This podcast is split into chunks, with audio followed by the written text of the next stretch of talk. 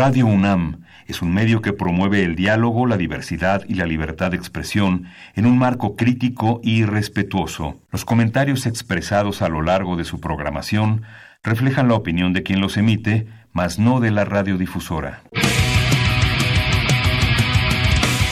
El momento ha llegado. El azul y oro se apodera de tu sentido auditivo. Esto es Goya, Goya Deportivo. Los 90 minutos del deporte de tu universidad. Arrancamos.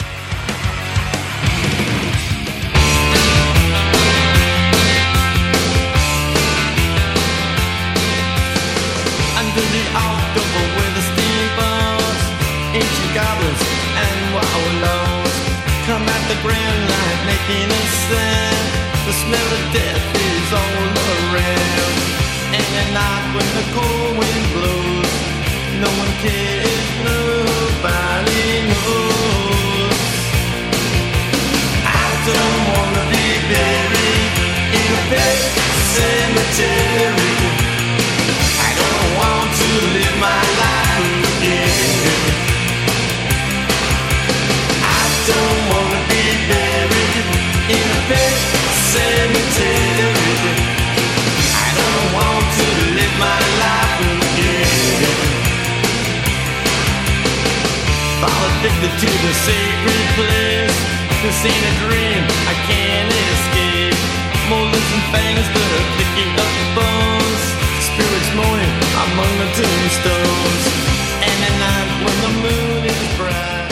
Las 8 de la mañana con 4 minutos estamos entrando de lleno a una emisión más de Goya Deportivo, esta correspondiente al sábado 29 de febrero de este año 2020. Yo soy Javier Chávez Posadas y les agradezco que estén nuevamente con nosotros en 90 minutos de deporte universitario, deporte de la máxima casa de estudios de este país. Estamos transmitiendo en vivo y en directo a través del 860 de amplitud modulada desde esta nuestra casa Radio Universidad Nacional aquí en Adolfo Prieto número 133 en la Colonia del Valle. Nos puede seguir también la pista y la huella a través de www.radiounam.unam.mx. Del otro lado del micrófono, como cada semana, nos acompaña Crescencio Suárez en la operación de los controles técnicos. Muchas gracias.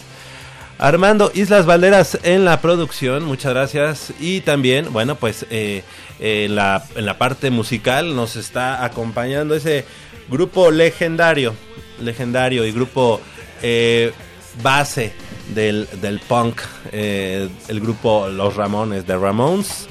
Y qué mejor que presentar la alineación completa aquí en el estudio de Goya Deportivo, Radio Universidad Nacional. Y empezamos por las damas. Michelle Ramírez Corral, muy buenos días, Mitch, ¿cómo estás? Muy buenos días, Javier. Muy buenos días a todo nuestro auditorio. Súper feliz de estar un sábado más aquí. Ya les estaremos contando cómo, qué es lo que va a pasar en, en breve con, con todo este um, espacio, espacio deportivo. Claro que sí, y también le damos la bienvenida a mi compañero y amigo Manolo Matador Martínez Román. ¿Cómo estás, Manolo? Muy buenos días. ¿Qué tal Javier? Muy buenos días a ti y a todos nuestros amigos. Milagro, milagro que Armando Islas eh, Ragnar, nuestro eh, productor, pone algo decente en la música. Eh, como lo dijiste hace unos instantes, estamos escuchando a los Ramones, una de las bandas más emblemáticas del rock, del punk rock histórico. Yo creo que es la banda... eh, si no es la banda que más, de las bandas que más covers le han hecho, YouTube, Metallica, Kiss, todos ellos le han Morrissey. hecho Morrissey, no, es que sin, y, o sea, son muchísimos eh, los grupos que le han eh, hecho o, o han cobereado a los Ramones. Estamos escuchando a Pet Cemetery, eh, una canción clásica del punk rock. Eh, es una canción basada en la novela del escritor estadounidense Stephen King. Eh, Cementerio de Mascotas, alguno eh, la ha de haber visto en película. Seguro. Y es un clásico, un clásico del rock. Eh, estoy muy contento, o sea, qué bueno que por fin se le ocurrió algo decente Porque- al buen pero además, eh, digo, coincidió porque tú eres fan de los Ramones, tienes, tienes tu playera. Sí, hoy, hoy me la traje de casualidad, yo creo que era el destino, ¿no? Era el destino, Que- exactamente. Vamos a escuchar a los... Y esa voz fresca y carca- carcajada fresca. Eh, también. pensando como el director técnico de Goya Deportivo. El, el, el Jürgen Klopp de, de los micrófonos. Claro que ¿Qué sí. tal, Javier? Buenos días, buenos días a todo el auditorio. Michelle, Manolo. Leopoldo Paco, García de León. Mucho gusto. ¿Cómo estás? Oye, este, muy bien. Oye, yo creo que esos son precursores de lo que es el punk. Los Ramones, yo creo, se, se presume que son, son los precursores o son Eh, yo creo que la es la parte medular de, de- La- de yo creo que este- es la banda más emblemática. eh, y tremenda, ¿eh? O sea, Eh, a la par que de Clash, ¿no? Y... Pero Clash viene después. Y Sex Pistols. digamos que los Sex Pistols era eh, pues la actitud, ¿no? La anarquía, Los New todo. York Dolls, eh, ajá, todos esos los New York. Dolls y por ejemplo lo de Clash, tal vez la banda más fina, ¿no? Pero pero los Ramones sin duda yo creo que es es la mejor banda de la historia del punk rock. Eh, hacían magia en los escenarios, ¿no? Ah, yo ya me, me puedo pasar la vida aquí hablando Pues de los Ramones, este, pero eh, eh, eh, tenemos eh, el análisis de- de- del juego de Pumas el pasado domingo. Ya, ya lo estaremos platicando, este, muy contrastante, de una presentación al otro, de un partido al otro, pero a final de cuentas ahí vamos, estamos dentro de los ocho. Hoy tenemos un partido muy importante, hoy Vital. tenemos un partido que va, eh, vamos a, ahí se va a marcar mucho de lo que puede ser Pumas en este torneo, porque tenemos tres juegos al hilo muy difíciles. Claro, lo que resta del campeonato ya no es fácil. Pero el juego de hoy, vamos a empezar por el de, el de hoy, el análisis también del juego contra Tigres, y, y ya lo platicaremos, Javier, porque creo que hay bastante, bastante que y, platicar y sobre el hay que deporte empezar a, a sumar puntos, ¿eh? Porque sí, Toda la Prácticamente. defensa, prácticamente. Se Pues, está yendo no, Mayorga. Más bien se toda la, la defensa y Vázquez, Saucedo que va con los Estados se está Unidos. yendo Mozo, Saucedo va con Estados, Estados Unidos, entonces, O sea, ¿hace cuándo que no pasaba, no? O sea, antes. Bueno, hay que recordar pásele a que uno de, la- uno de los campeonatos que, que perdió Pumas en eh, la década de los 70 contra Tigres. contra Tigres precisamente, en 1978. Era el tal, ajá, Sí. fue el Ah, torneo ese pro de DF. No, no, ¿Se no, llamaba? 78 Más fue cuando fueron a, a Argentina 78. Sí, a lo que me refiero es que se pierde aquí la liga Ajá. porque nos quedamos sin Porque plantel. Pumas- Pumas- Era la mitad de Pumas. se fue. Gonini Vázquez Ayala, se fue Hugo Cuellar. Sánchez, Cuellar y además el motor de, de Pumas que era Cobra Muñante con la selección de Perú. sí, ajá. Si no se me está escapando por ahí también Chucho Ramírez. Pues eh, era la mitad del plantel. Yo, yo- ahora sí que eh, probablemente que de- durante el programa nos acordáramos un poco de, de algunos de los nombres y Sí. hombres que, que, que Pumas tuvo que eh, Aportar. eh, aportar a la selección porque era la base de la selección. Fue Bueno, cuando pero Pumas era base de deberíamos la estar selección. contentos también por esta nueva situación que ya no se nos estaba presentando en los Sí, ya no últimos había- años. De hecho, y ni que nos estamos- a ver. sí, Ya no había De hecho, yo no- de yo y no que ya recuerdo estamos que- retomando y que que toda la te- defensa. ¿Eh? Yo no recuerdo que toda la defensa la iban a la selección. Pues mira, en algún momento estuvo Félix Cruz Barbosa y estuvo el Capi Ramírez Perales Y Servín. y Raúl Servín, pues era de... Pe- O, o- o Claudio Suárez eh, con Ramírez Perales también. También, Claudio Suárez con pero Ramírez pero así Perales. junto El que de un jalón, vámonos, pues no. Sí. Bueno, pues ya, ya llegaremos a ese momento. La verdad es que ahorita estamos haciendo el collage de todo lo que va a- vamos a tener en estos ya eh, 80 minutos que nos queda de programa. ¿Y qué les parece si iniciamos pues eh, con la información del mundo deportivo de la universidad? Y es que el equipo de polo acuático de la UNAM se alzó con el título de forma invicta en el campeonato, campeonato nacional selectivo. El certamen sirvió de escaparate para elegir a los jugadores que representarán a México en la Copa Intercontinental FINA 2020. Así es, Javier. El conjunto universitario deslumbró en la alberca olímpica de Ciudad Universitaria con una sumatoria final de 12 puntos, lo que sirvió para colocarse en la de la tabla de posiciones. El segundo lugar fue para el equipo denominado Combinados y con seis unidades el Estado de México quedó en el tercer sitio con solo dos unidades. Eh, dicha competencia se desarrolló en formato round robin, con seis partidos para cada escuadra. En los primeros dos encuentros, los auriazules derrotaron 13-11 y 12-8 a combinados y el Estado de México respectivamente. En la siguiente jornada, los marcadores fueron de 13-8 y 17-11, ahí nomás, ante los mismos rivales. Y en la última serie, las pizarras fueron de 11-10 y 13-15 en el mismo orden. No, 13-5. 13-5. El campeonato nacional selectivo estuvo avalado por la Federación Mexicana de Natación, la cual determinará quiénes serán los 13 waterpolistas seleccionados para conformar el representativo mexicano que se, discu- se disputará la Copa Intercontinental FINA 2020. Esto será en Indianápolis, Estados Unidos, a finales del mes de abril. Qué importante, ¿no? El, el polo acuático ha sido una de las disciplinas que históricamente siempre ha dado dividendos a la universidad, no solamente a nivel nacional, sino que también internacionalmente eh, sabemos, incluso en Estados Unidos y en Canadá, eran asiduos invitados para para representar no solamente a la universidad, sino a México y con buenos dividendos. Así es, eh, tuvimos participación en el en el Campeonato Centroamericano y del Caribe de 2014 en Veracruz con, eh, si no me equivoco, fueron cuatro waterpolistas de la Universidad Nacional. Entonces, eh, cuatro de 13 pues ya es un, un buen número pa- para estar aportando a selecciones natural, nacionales. Y además, esta, estos equipos de la Universidad Nacional, pues siempre, como bien lo mencionas, Javier, pues han empujado fuerte para nutrirlas, tanto en la rama femenil como en la varonil.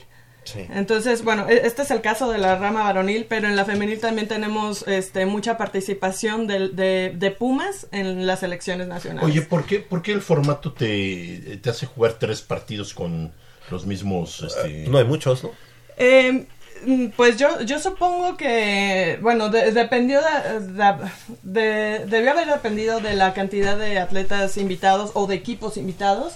Este, ahí sí, ahorita ya les desconozco un poco cómo estuvo la situación, pero Sí, pero realmente round robin y además de ida y vuelta, porque son realmente Sí. cuatro. o Normal- equipos, normalmente ¿no? los, los estados que más aportan a, a estas um, a esta disciplina, los más fuertes por así decirlo, son eh, Nuevo León, Baja California, la Ciudad de México, eh, el Estado Seguro, de México. Seguro Social, que era... El Seguro era Social. un equipo...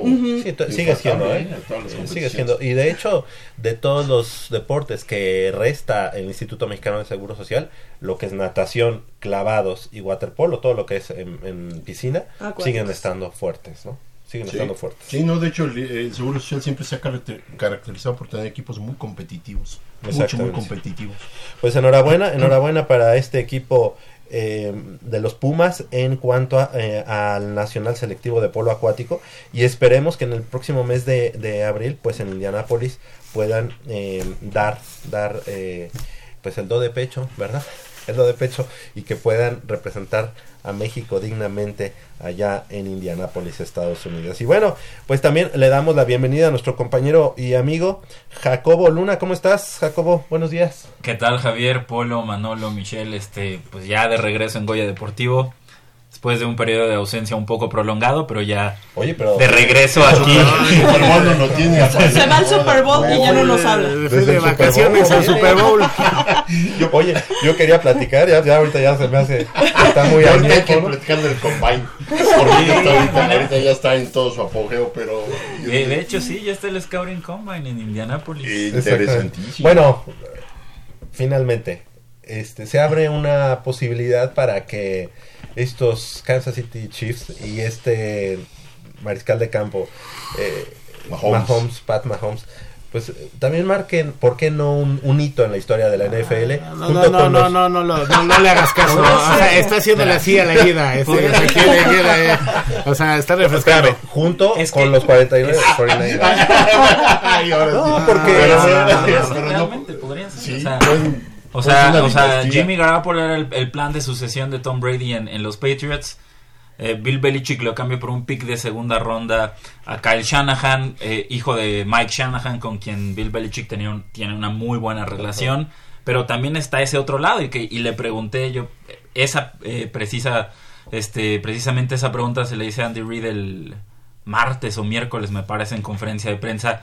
Le dije, coach, le da pues tiene eh, de alguna manera incluso si llegara a perder ese sentimiento de tranquilidad, pues sabiendo que el próximo gran quarterback de la liga, o más bien ya el, el nuevo gran quarterback de la liga lo tiene usted, este, como algo, algo que, le, que le sucedió cuando perdió el Super Bowl eh, con Filadelfia contra Bill Belichick y Tom Brady, me dice, sí, o sea, realmente pues eh, mi tiempo con Patrick pues es, eh, es, es, es muy poco, ha sido muy poco.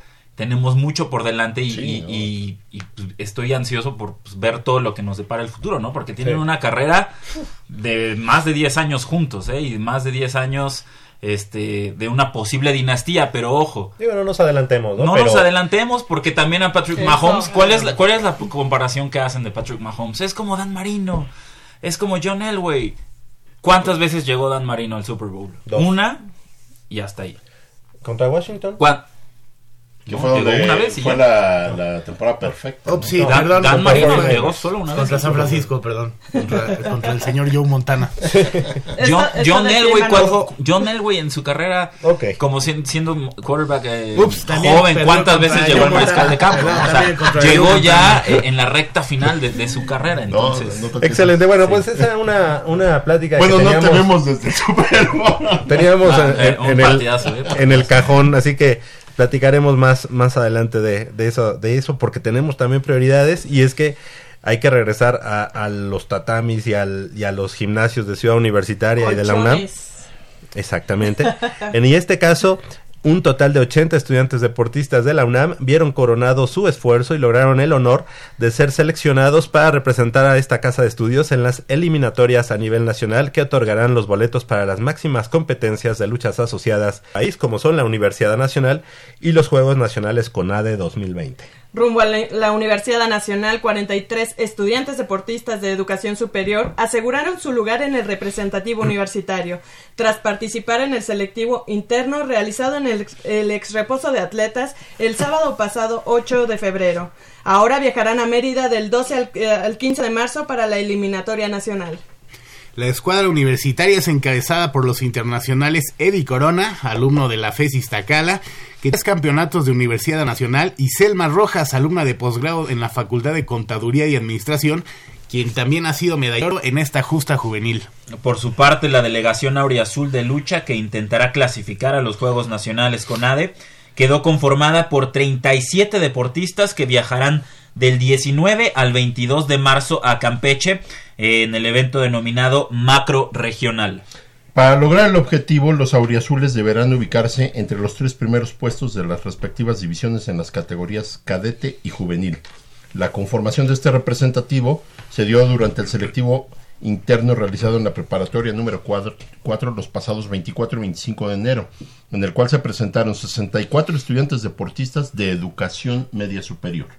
Pues así, así las cosas. Allá que hablábamos hace un momento del waterpolo, del polo acuático en la universidad, pues eh, no podemos dejar de lado la gran o el gran aporte que hace eh, anualmente eh, la lucha, ¿no? Luchas Sí. asociadas que pues de un tiempo para acá, sí, eh, por- digamos en la década de los 2000 eh, teníamos a una prepa número 3 que era digamos una de las potencias, ¿no? A nivel universitario. Con el profesor Saprian, Saprian Petrov que que en paz en descanse. paz descanse, exactamente. Y que. Y su eh, acérrimo rival con, I- eh, con Ibar Langle, que, que en otra de las prepas también, que en prepa 5, Cinco. siempre estaban haci- haciendo la competencia muy fuerte en esta Sí. disciplina y que desafortunadamente hoy los dos pues ya, Los dos fallecieron. ya, ya nos escuchan desde el cielo, ¿verdad? También Ibar Langle. Sí, Sí, sí, ya, sí, ya sí. tiene unos años. Sí, Ah, sí. Antes que el profesor Saprian. sí, de hecho. No Entonces, Eh, bueno, eh, ahorita estábamos, antes de entrar al aire, ¿eh? antes de entrar al aire, este, platicábamos de cuánto tiempo tenemos aquí en Goya Deportivo. Y bueno, me precio de ser el más eh, viejo, ¿no? El más veterano en Goya Deportivo. El joven. Ya con, No, sí, o sea, más joven. a- a- apar- aparte, por Pero ahorita que me dices de Ibar, Ibar Langle, Monsalvo, ¿verdad? Sí. Este, entrenador de prepa 5, como Cinco, dices, ajá. en lucha. Pues ahorita me quedo así. No, no recuerdo en qué momento nos se adelantó en el ¿Qué camino. sido en 2011, 2012, por ahí? no, de- más, no, más para más acá, reciente. como por el 2014. 13, 14. Ajá. Y el, y el profesor Saprian Petrov, ¿verdad? Eh, poquito después, como por ahí del 16, Ok. más o menos 17. a lo mucho. No sé si la esposa del, del profesor Saprian siga en gimnasia. Sí, ahí sigue. Sí, la profesora Kalina Dimitrova. Dimitrova, Ah, exactamente. Le mandamos un saludo. un, fuerte abrazo que Claro siempre sí. anda ahí con sus chicas en la gimnasia dándole muy fuerte. Exactamente, pues eh, eh, esperemos que estos 43 eh, estudiantes deportistas puedan tener una muy buena, eh, buen regional, en, primero en luchas asocia- asociadas de cara a la Universidad Nacional y posteriormente también a los chicos más jóvenes que van a ir a los Juegos Nacionales con ADE 2020. Yo, creo que sí, Javier, porque como bien dijimos, la lucha ya es una disciplina que ha aportado desde su reaparición eh, como disciplina en la, en la Universidad Nacional. ha estado presente y pisando fuerte la Universidad Nacional, valga, no es el pleonasmo, pero sí la repetición. Eh, y entonces han, han cosechado muchas medallas y ha sido una disciplina que desde su reaparición ha, ha tenido, ha sido constante en el medallero. Entonces yo creo que sí van a hacer cosas buenas, tanto en los nacionales eh, con ADE como en la Universidad Nacional. Y fíjate que en luchas asociadas también eh, es digno ponerme de pie porque la Prepa 9 también eh, ha, ha ido en ascenso en cuanto al número de, de atletas este, que aporta.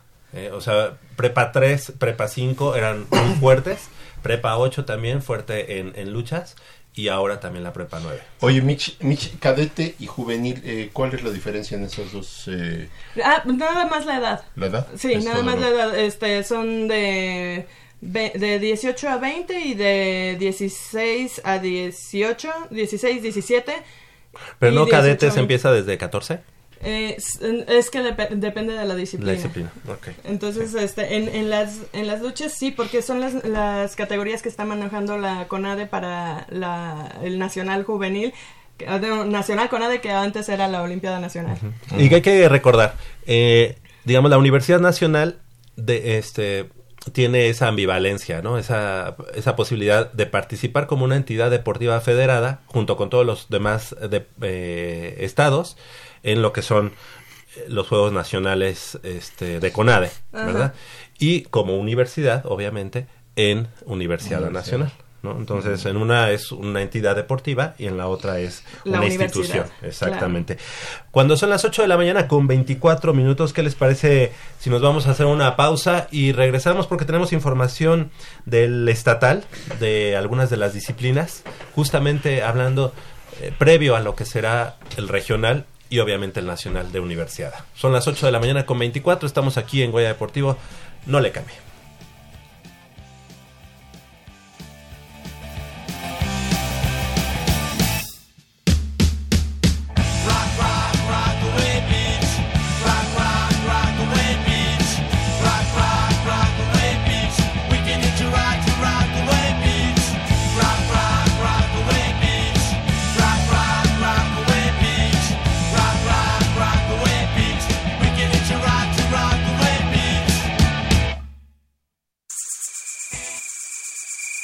Mmm, está buenísima. Papá, ¿qué estás viendo? No, no, no, no, no es nada. Estoy viendo mi Facebook, mi amor. Pero ese no es tu face. Sí, ya sé, pero por favor no le vayas a decir a tu mamá. ¿Qué es lo que no me tiene que decir, eh? ¿Eh? ¿Otra vez? P- perdóname, por más que intento no puedo dejar de verla. La pasión por el deporte también causa adicción. www.deportes.unam.mx Noticias, videos, convocatorias, medicina del deporte y mucho más. www.deportes.unam.mx El deporte de la UNAM también está en la web. Goya Deportivo, la voz del deporte universitario.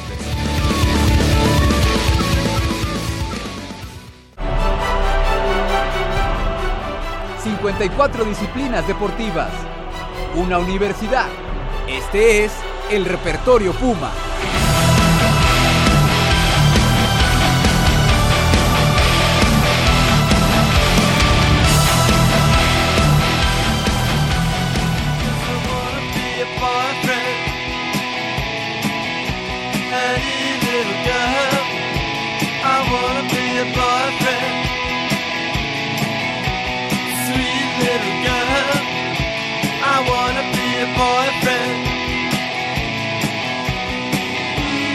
love me then?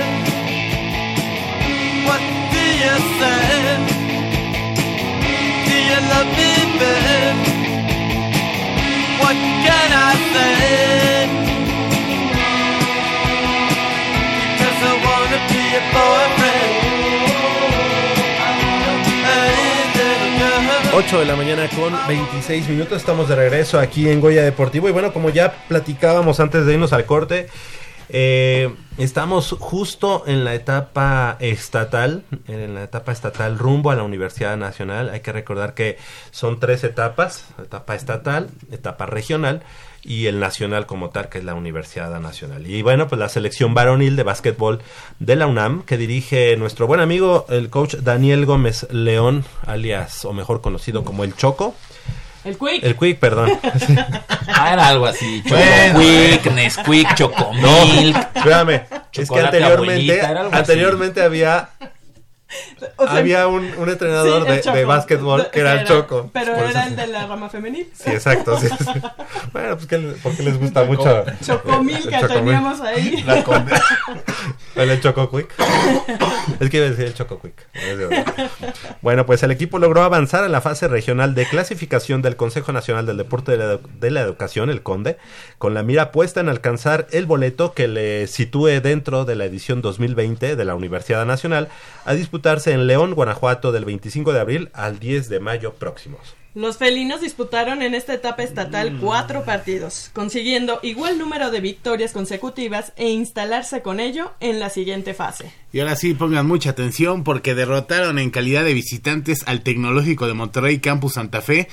Eh, ahí estuvo más o menos reñido, fue eh, 82-64. Y luego la Escuela Nacional de Entrenadores Deportivos en 95-44. Y ahora sí, eh, pónganse eh, más atentos porque posteriormente jugaron en casa, eh, dieron cuenta de las quintetas de la Universidad de Anáhuac del Sur.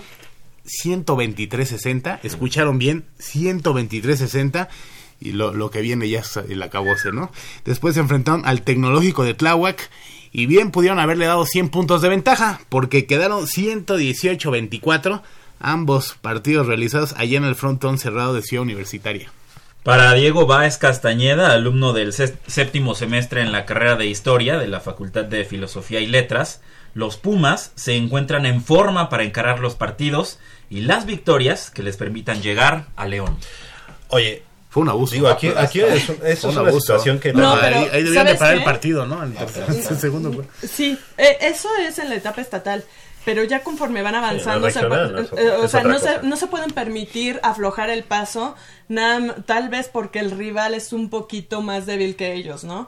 Eh, creo que está bien que hayan seguido eh, su paso como ellos tienen que progresar, su progresión más bien. Entonces, yo considero que está bien este paso. Eh, antes se les, se les complicaba mucho el TEC de, de Santa Fe, o sea, ahí era como que su coco, ya estarlos venciendo y ya estarles pasando por encima, ya...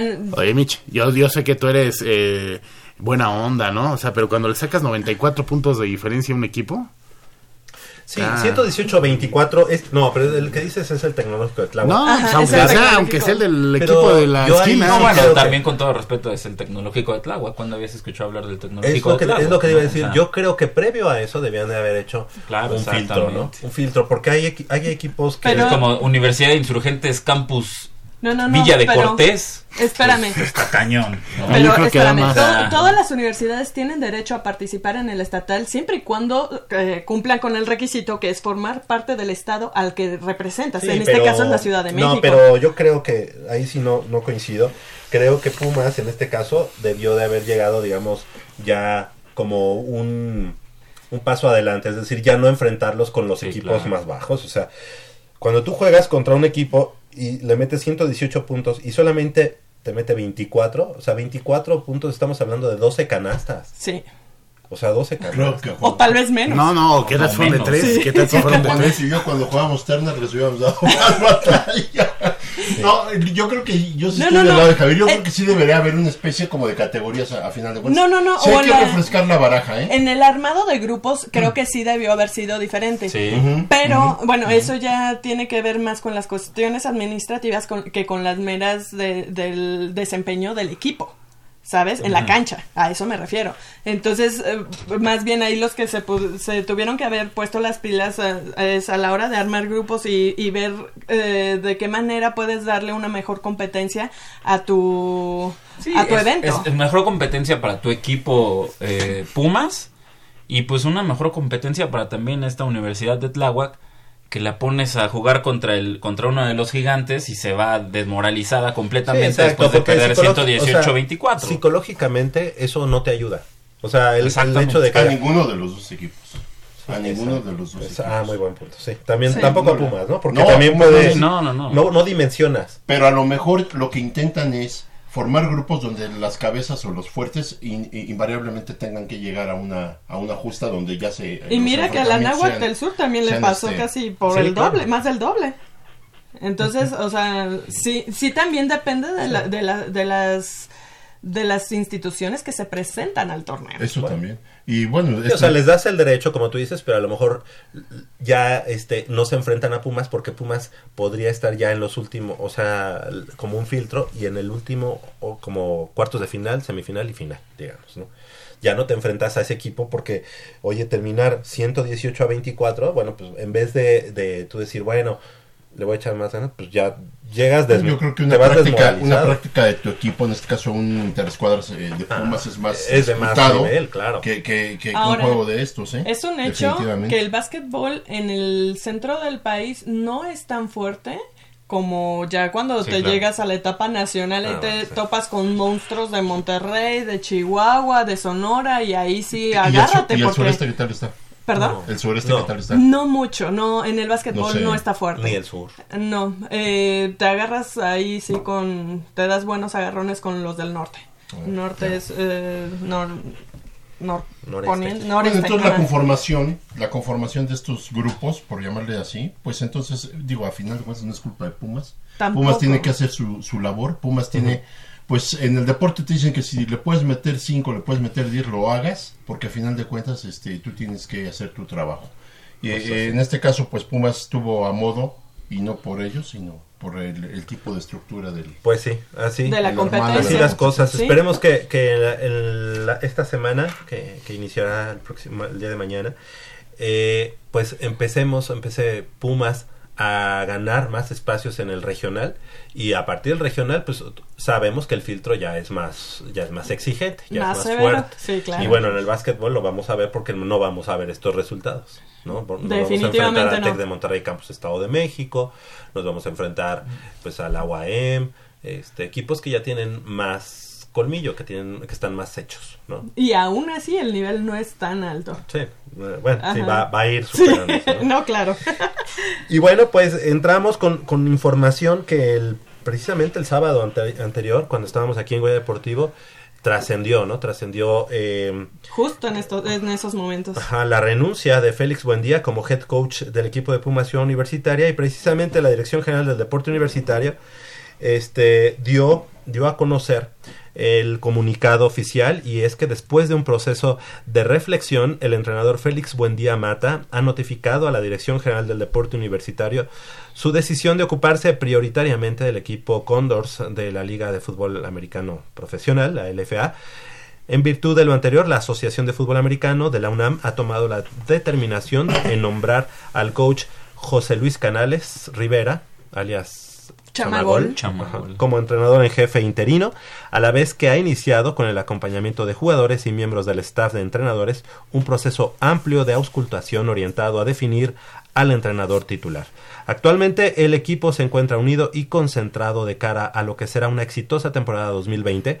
Le deseamos éxito al entrenador Félix Buendía Mata en el proyecto que ha decidido emprender fuera de esta institución. Bueno, eh, más allá de los de, de que, que lo llevó a renunciar, eh, José Luis Canales, el chamagol, toma las riendas del equipo. No me De parece, interina. Pero de interina. De manera pero, interina. pero mira, la verdad es que yo creo, no sé, no sé cómo vayan las cosas y será la Asociación de Fútbol Americano. Pero, pero de manera interina hasta que, ¿qué? Hasta Pero que se demuestre se buenos resultados, hasta que los resultados no lleguen Bueno, o hasta que yo encuentren lo a alguien entiendo hasta que eh, lo platiquen y vean si hay posibilidad de nombrar un coach. Pero se podría Pero lo están buscando, realmente lo están buscando. Hasta donde tengo enterado, sí lo están buscando. Y podría ratificarse al chamagol, ¿no? Podría también, Porque en eso- caso porque es un de, jugador- de convenir, Fue un ¿no? jugador, eh, digamos que le tocó estar con este Bruno Márquez. No, no, no, con Coach Rivera. con, con el coach Rivera, Sí. le Ajá. tocó estar con el Goofy Pérez en cuanto Sí. a él como coordinador ofensivo. Entonces creo que es un coach que a mí no, a mí en lo personal, digo, tendría que demostrarlo, ¿verdad? Ha, ha sido solamente coordinador ofensivo, Ajá. pero a mí ya no se me hace tan descabellado que se quedara como head coach. No, yo creo que sí existe una buena posibilidad de que se quede él, digo, Es un, es un, un Pero por, por- entrenador pero por su joven. capacidad como entrenador o, o por la relación que tiene con los Así jugadores es, y, es el, que- y el es tiempo que- que tiene en la institución. es que, ah, Porque desde que él está en, eh, eh, como coordinador ofensivo, discúlpeme, pero la ofensiva de Pumas CU Sí, no, ha dejado mucho- dejó mucho, mucho que desear, pero mucho que desear, sí. Y ha probado con, con diferentes estilos de mariscal de campo y no ha No, logrado no. encontrar Bueno. la, la ofensiva Bueno, de, te voy a de decir algo. Desde que soltó la mano del Goofy Pérez, sí, sí se ha visto Diferente. diferente la, Bueno, te voy a decir una cosa. 2017, Pumas eh, se corona con esa gran jugada final, este, con ese pase tremendo que nos hizo este, estallar en júbilo y todo eso. A Y en, ese momento, y en ese momento, todos dijeron, Chamagol, qué gran coordinador ofensivo. Fue una cosa, una buena coordinación y una buena ejecución. Muy buena ejecución en el terreno de juego, por el, Mm. por el coreback, por la línea ofensiva y obviamente la trayectoria de Sanz. Eh, que además esa recepción es una genialidad de Sanz, porque Sí. no cualquiera se llevaba ese, ese pase, ¿no? Pero en ese campeonato todos decían que era un gran coordinador ofensivo.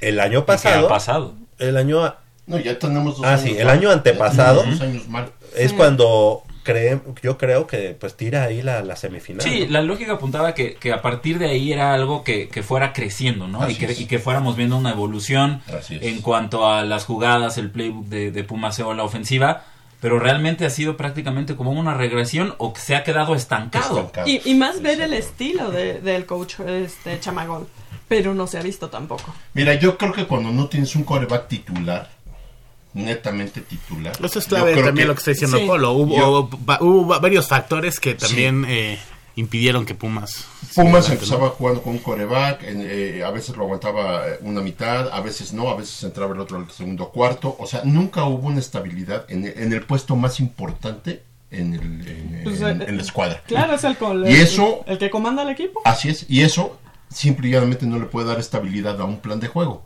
Ahora, las jugadas, los drives que, que- que llegaban a mandar eran tan predecibles Sí. que por eso muchos de los partidos se nos Y, y- complicaron y, y- ya y cuando perdimos. parecía a lo mejor una estabilidad se lesiona. Exactamente. Entonces, entonces, Bueno, pero, ¿sabes? Te voy a decir una cosa. El, el partido que finalmente le pega en el espíritu y en la mentalidad del equipo, que es el partido que pierden en tiempo, en series extra contra Burros Blancos, No, ese fue perdido desde la banca. Sí, Ahora, ahora también, también la cuestión es, eh, José Luis Canales va a ser el entrenador en jefe interino, pero de igual manera va a estar a cargo de la ofensiva o va a relegar las, No. la- las labores de, de- No. de- de la No. coordinación Las tiene que ofensiva delegar.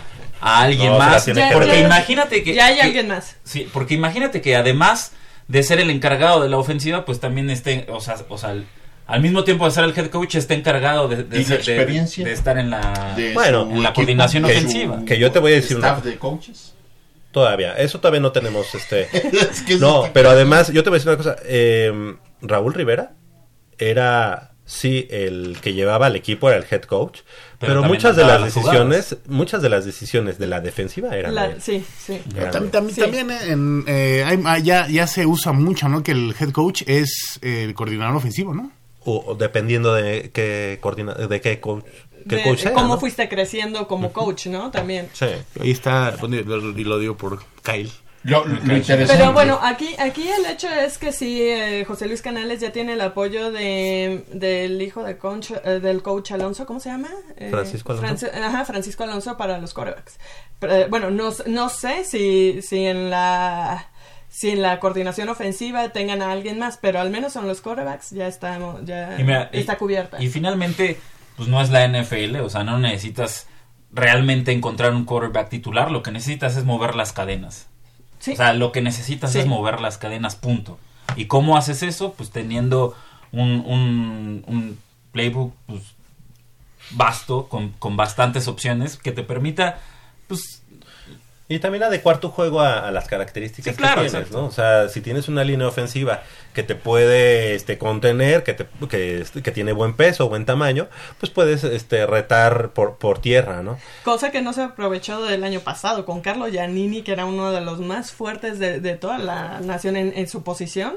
No se supo aprovechar, por ejemplo. ¿Cuál era el fuerte de Pumas EU para ustedes en las temporadas que pasó? ¿Cuál, cuál- cuál era la parte más fuerte de la ofensiva? ¿La carrera o el, o el pase? No, los receptores. Los Los receptores. sí. Entonces, al no tener juego terrestre, se te complica todavía más establecer buenas ofensivas, ser dominante y poder manejar un partido. Siempre los mejores equipos siempre parten de una buena eh, estrategia por tierra. Cuando tú tienes buena eh, carrera, cuando tienes buenos corredores, lo demás se, se- se facilita más porque tienes muchas opciones, tienes un bagaje de jugadas bastante rico como para sacarle jugo a un plantel. Pero si nada más basas tu, tu ofensiva o predomina el juego aéreo, No, incluso también para eh, así para conectar para conectar en pases pues también es importante que tengas un buen juego terrestre no Definitivamente. Para mí de ahí parte el éxito de un equipo. Un, un equipo que tiene juego terrestre eh, efectivo, le simplificas todo lo demás. Pienso yo. Ese es mi punto de vista. Y Pumas, Ahora, hay, hay algo que también este, pues hay que tomar en cuenta. Estamos a nada de que empiece la categoría intermedia. Sí, Y bueno, pues este, este tipo de cambios en el staff, eh, aunque sea de Liga Mayor, pues seguramente Afecta va a afectar a la sí. estructura, ¿no?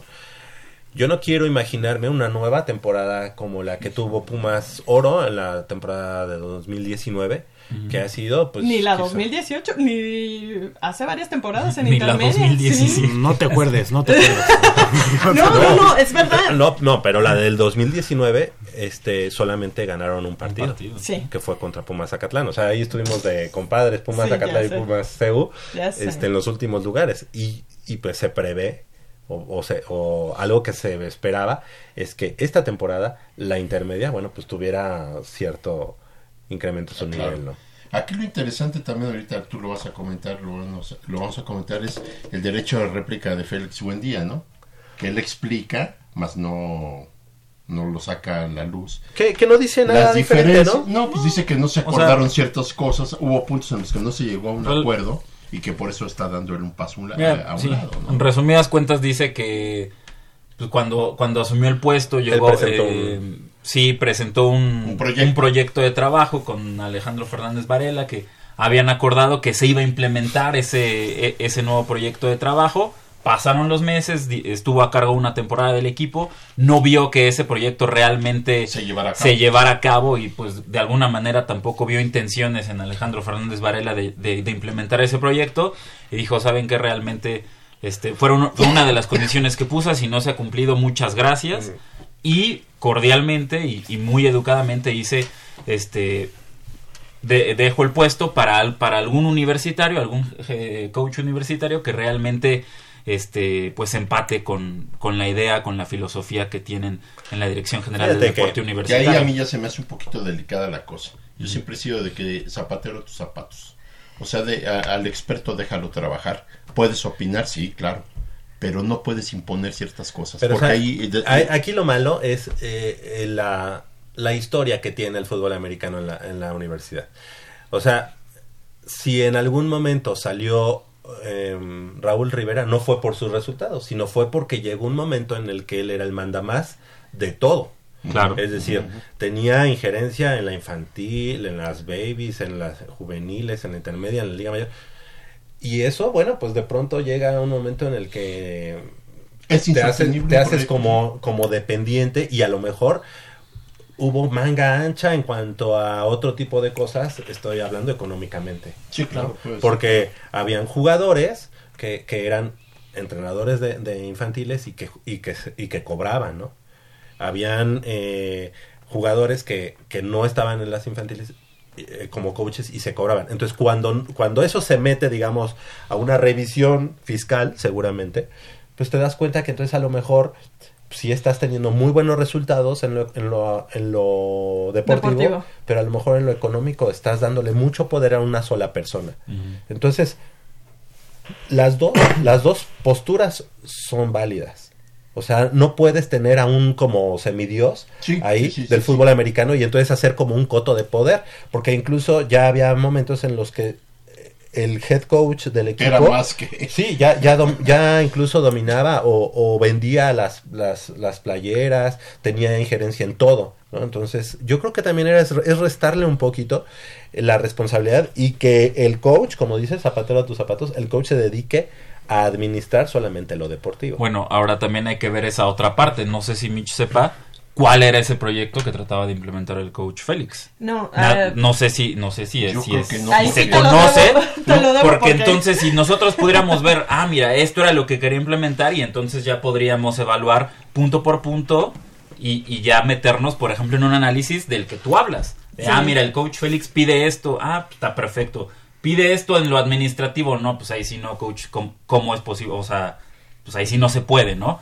hasta o sea hasta que no lo veamos o tal vez no lo vayamos a ver nunca pero pues no sabemos cuál era ese proyecto del, del que habla el coach El- Félix eh, entonces- el- el- un ejemplo clarísimo en el deporte, ¿qué pasa con Pumas eh, este, fútbol soccer profesional? Este, tenemos un presidente que, que es todólogo, ¿verdad? Antes no se metió a jugar. Teníamos. Ajá. Era. Antes no se metió Sí. este Sí, no, espérate, espérate. Antes no se, fue, se- fue. se No, fue a la alineación. Ah, ahorita, te- mismo. ahorita Querétaro tiene esa suerte. Ajá. Entonces, teníamos un, un- un tipo que en todas las áreas quería ser el yo, yo, yo, yo.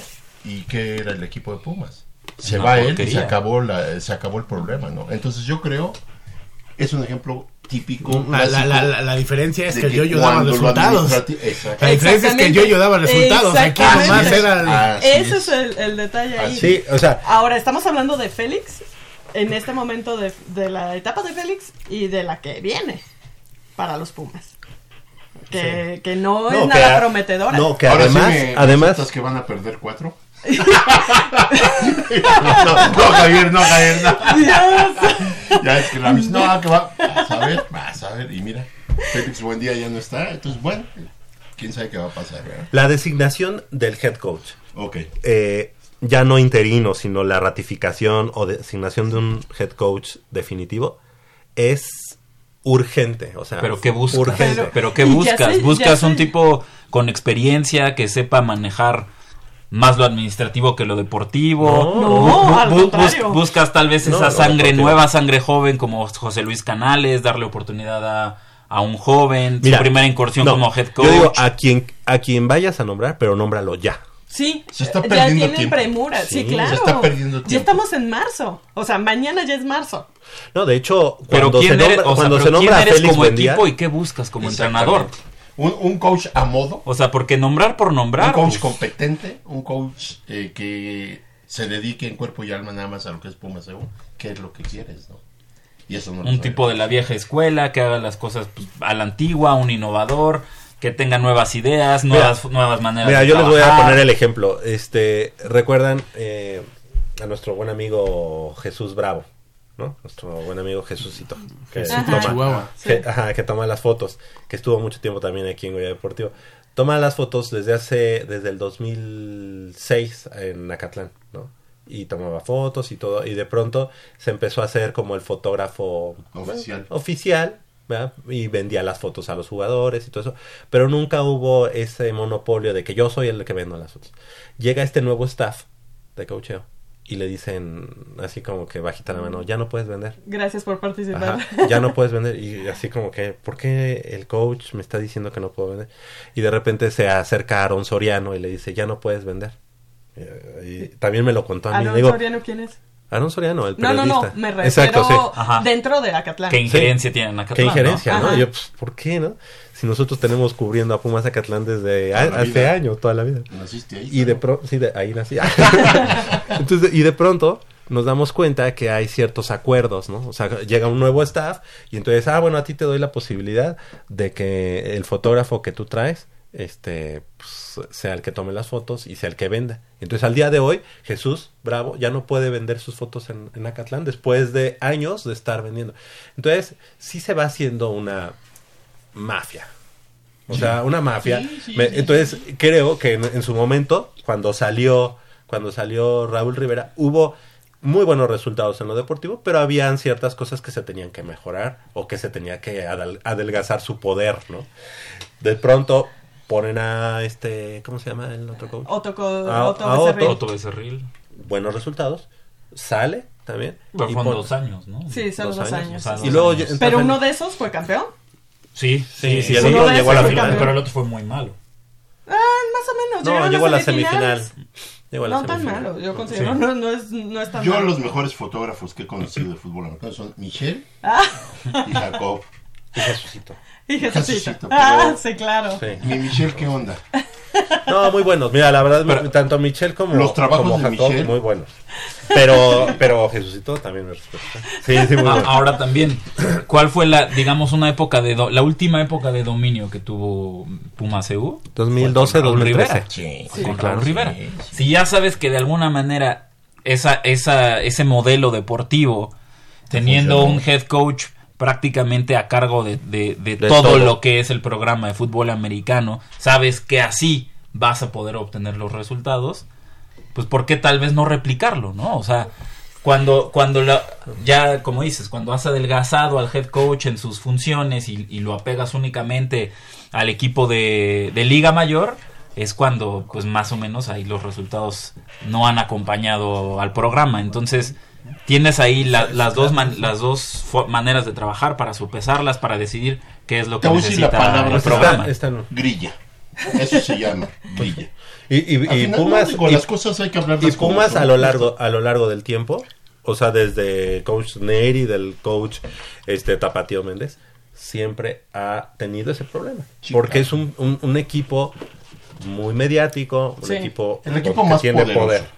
El equipo más poderoso. Existe el Tecnológico Monterrey, Campus Monterrey, sí. Con, con otro tipo de, de Ajá, liderazgo de otro tipo- poder. Pero Pumas siempre, cuando hablas de fútbol americano, es- Y, otro, o- y- y hay que de Pumas. otro modelo deportivo y de negocio, porque Claro. también Sí, es claro. un negocio. Allá hay también se manejan de Oye, otra Oye, manera pero, te- pero te voy a decir una cosa, Pero ¿en qué mal momento, en qué mal momento llega la reunificación? Ajá, Sí. eh, eso que estás hablando de patrocinadores ahorita, o sea, sí va a ser una temporada clave, ¿no? Ahorita sí ya va a ser la unión y ahorita sí vas a tener que de- demostrar todo el poder, ¿no? Así Yo no sé si el, si el chamagol sea el idóneo, a lo mejor hay que darle El beneficio de la darle el beneficio de la duda, pero yo Ajá. creo que va a ser más complicada esta temporada que todas las pasadas. Súper, ¿eh? porque ya vi- entra con ADEC. O sea, bueno, ya están Sí. eh, fusionados, ¿no? Ahora- Por eso, ahora ¿en bien. qué mal momento, no? No, Sí, to- pero no mal, todo ¿no? es negro, ya, ya los Pumas, el staff de coacheo de Pumas ya también se está reforzando, Ve- viene el coach Jonathan Segura a la línea ofensiva de los Pumas según que eh, a sustituir a, a Pimpón, Marco Villan...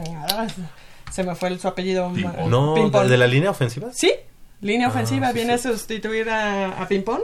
Entonces, este, bueno, al menos ya están este, Y a Julio Nava, ¿quién lo va a sustituir? Todavía no se, se ha dado a conocer. Este, pero, pero, este este entrenador, ¿quién es? Jonathan Segura. de, era de Burros Blancos. Viene de Burros Blancos y este pues viene ahora a sumarse a las filas de Que no lo cambian por el Black. Sí, tal vez. Nada más que el Black estaba en la defensa. Sí. Qué bárbaro, ¿no? O sea que... Sí. Que tal vez sea el equipo que mejor hace las cosas del fútbol mexicano ahorita, ¿no? Sí. La neta, puros blancos. Con- Ni cómo negar. O sea, ahí, eh, o sea, en los últimos años cómo fue creciendo, creciendo, creciendo. Bueno, eh, eh, sí, sí creció, sí todo. Mucho. Y con una gran ayuda de los árbitros. Sí, o sea... Bueno, Sí, también. pero, sí, pero También. tampoco podemos de- no, o sea, obviamente No, o sea, fue algo clave. era- pero era el si hay un equipo difícil. que más ha crecido en el fútbol americano Sí. son los burros blancos, pero Oye, por mucho, ¿eh? Oye, espérame. Si era el equipo abocado para ser el campeón. Si era el equipo que individualmente y, com- y colectivamente era más fuerte. Pero hubo decisiones, años- hubo decisiones en el partido contra Pumas CU que los apoyó. Y y contra las hubo blancas. contra las blancas que los modo. Que los mató. Ahí todo, todo, toda la razón, pero desde la temporada Sí, pasada sí. ya, ya venían demostrando que si alguien está muy bien le, pega- le pe- podía pegar a Pumas, era burros blancos. Bueno, así de fácil. Eh, vamos a remontarnos unos años. burrito. Oye, sí, Su oye, logo. sí, no, no, no. Oye, eso lo perdieron. tremendo. No, no. O sea, ya no tienen derecho por, sobre por eso. no registrar o no, no sé Sí. qué, qué falló ahí, ¿no? Pero no. No, es un problema de este eh, una cosa así como de derecho a la marca, derecho al a- ajá, una cosa así de e- es ya cuestión legal y Pero es es, fuerte. es de broma eso, no no puede pasar a una institución que se le tienen que vaya buscar cosas así. otro logo, lo tienen que registrar. verdad? Sí, Sí. sí, sí, sí. Y ese estaba padre, ¿eh? Ajá. Sí, definitivamente. ¿verdad? Porque para el olvido. Pues ya, ves que, le ya ves que ese, ese burrito tiene las orejas hacia Sí. adelante, pues Ajá. ahora que se la pongan hacia atrás. Ahora ya va corriendo, ¿no? Peinado. Ahora ya va corriendo. 8 de la mañana con 56 minutos. Vamos a hacer vamos a hacer una breve pausa y regresamos con más información del mundo deportivo de la Universidad Nacional.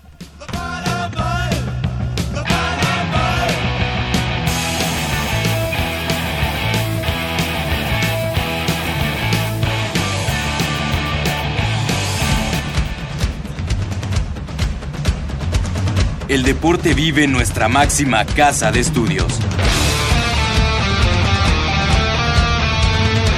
Más de 40 disciplinas diferentes, cientos de deportistas, una sola voz.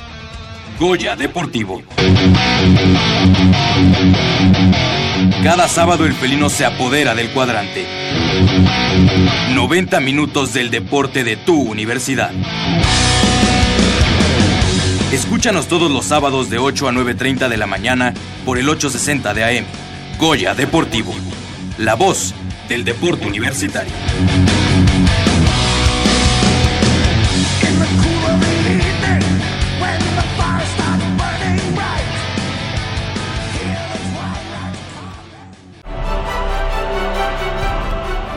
Cincuenta 54 disciplinas deportivas.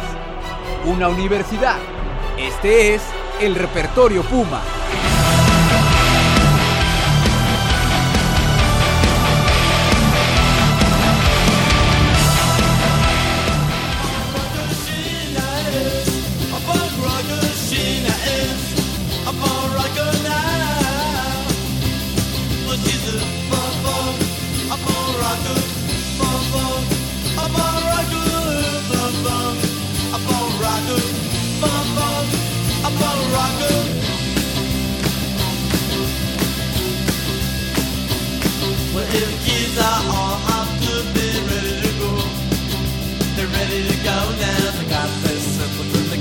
8 de la mañana con 58 minutos. Estamos de regreso aquí en Goya Deportivo. Y bueno, ya nada más para finalizar la, la información de fútbol americano. Venga. Este, ahí sobre Periférico Norte y que es Sor Juana Inés de la Cruz en Tlanepantla. El, un espectacular de, del equipo de Pumas Zacatlán. Ah, sí, ya lo habíamos mencionado. Lo habíamos mencionado, sí. pero es que ahora ya, ¿Por qué ya, ya, le to- fotos? ya aquí los tengo. Ah, perfecto. Sí, pero ya vi fotos sobre Periférico Norte y ya le tomé la foto, la parte de atrás sobre este Sor Juana Inés atravesando este periférico y de los dos lados está Qué la- onda. muy muy muy Digo, padre me- bueno. mal tomadas, pero lo que cuenta es oye pues es que no me puedo parar ahí en el periférico ¿eh? Se va a ver mal, pero bueno. Pero sí le están metiendo. En Acatlán le están metiendo duro al equipo. Sí, este, aquí hay que mencionar algo y me lo dijo Cristian Salazar, como ya lo había dicho, no es algo que les haya costado al equipo, sino que eh, Mecano, uno de los patrocinadores, tiene ese, ese espectacular y dijeron, no lo estoy utilizando, vamos a poner el, Uy, el qué anuncio de Zacatlán. ¿no? Qué Sí. buena onda. Buenos, buenos eh, patrocinadores. Tienen a Mecano, que esta es, es esta constructora. Tienen a Fishers, que es el restaurante de mariscos. Y mm, Ay, ya los habíamos mencionado. Rayo Negro, ¿no? Rayo Negro, sí. Sí, Rayo Negro, que hacen uniformes de, de fútbol americano. Ropa deportiva, ¿no? Exactamente, pues así, así las cosas.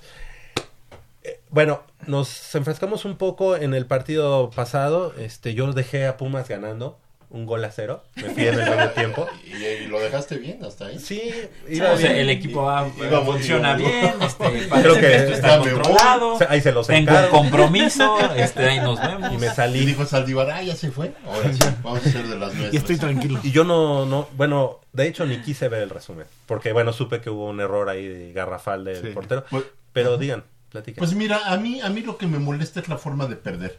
Porque este, en cuanto Puma- Pumas mete el gol muy temprano, 7, 8 minutos, y automáticamente, o no sé por arte de magia, no sé cuál es la consigna o por qué son así en muchos equipos, le cedemos el medio terreno al equipo rival.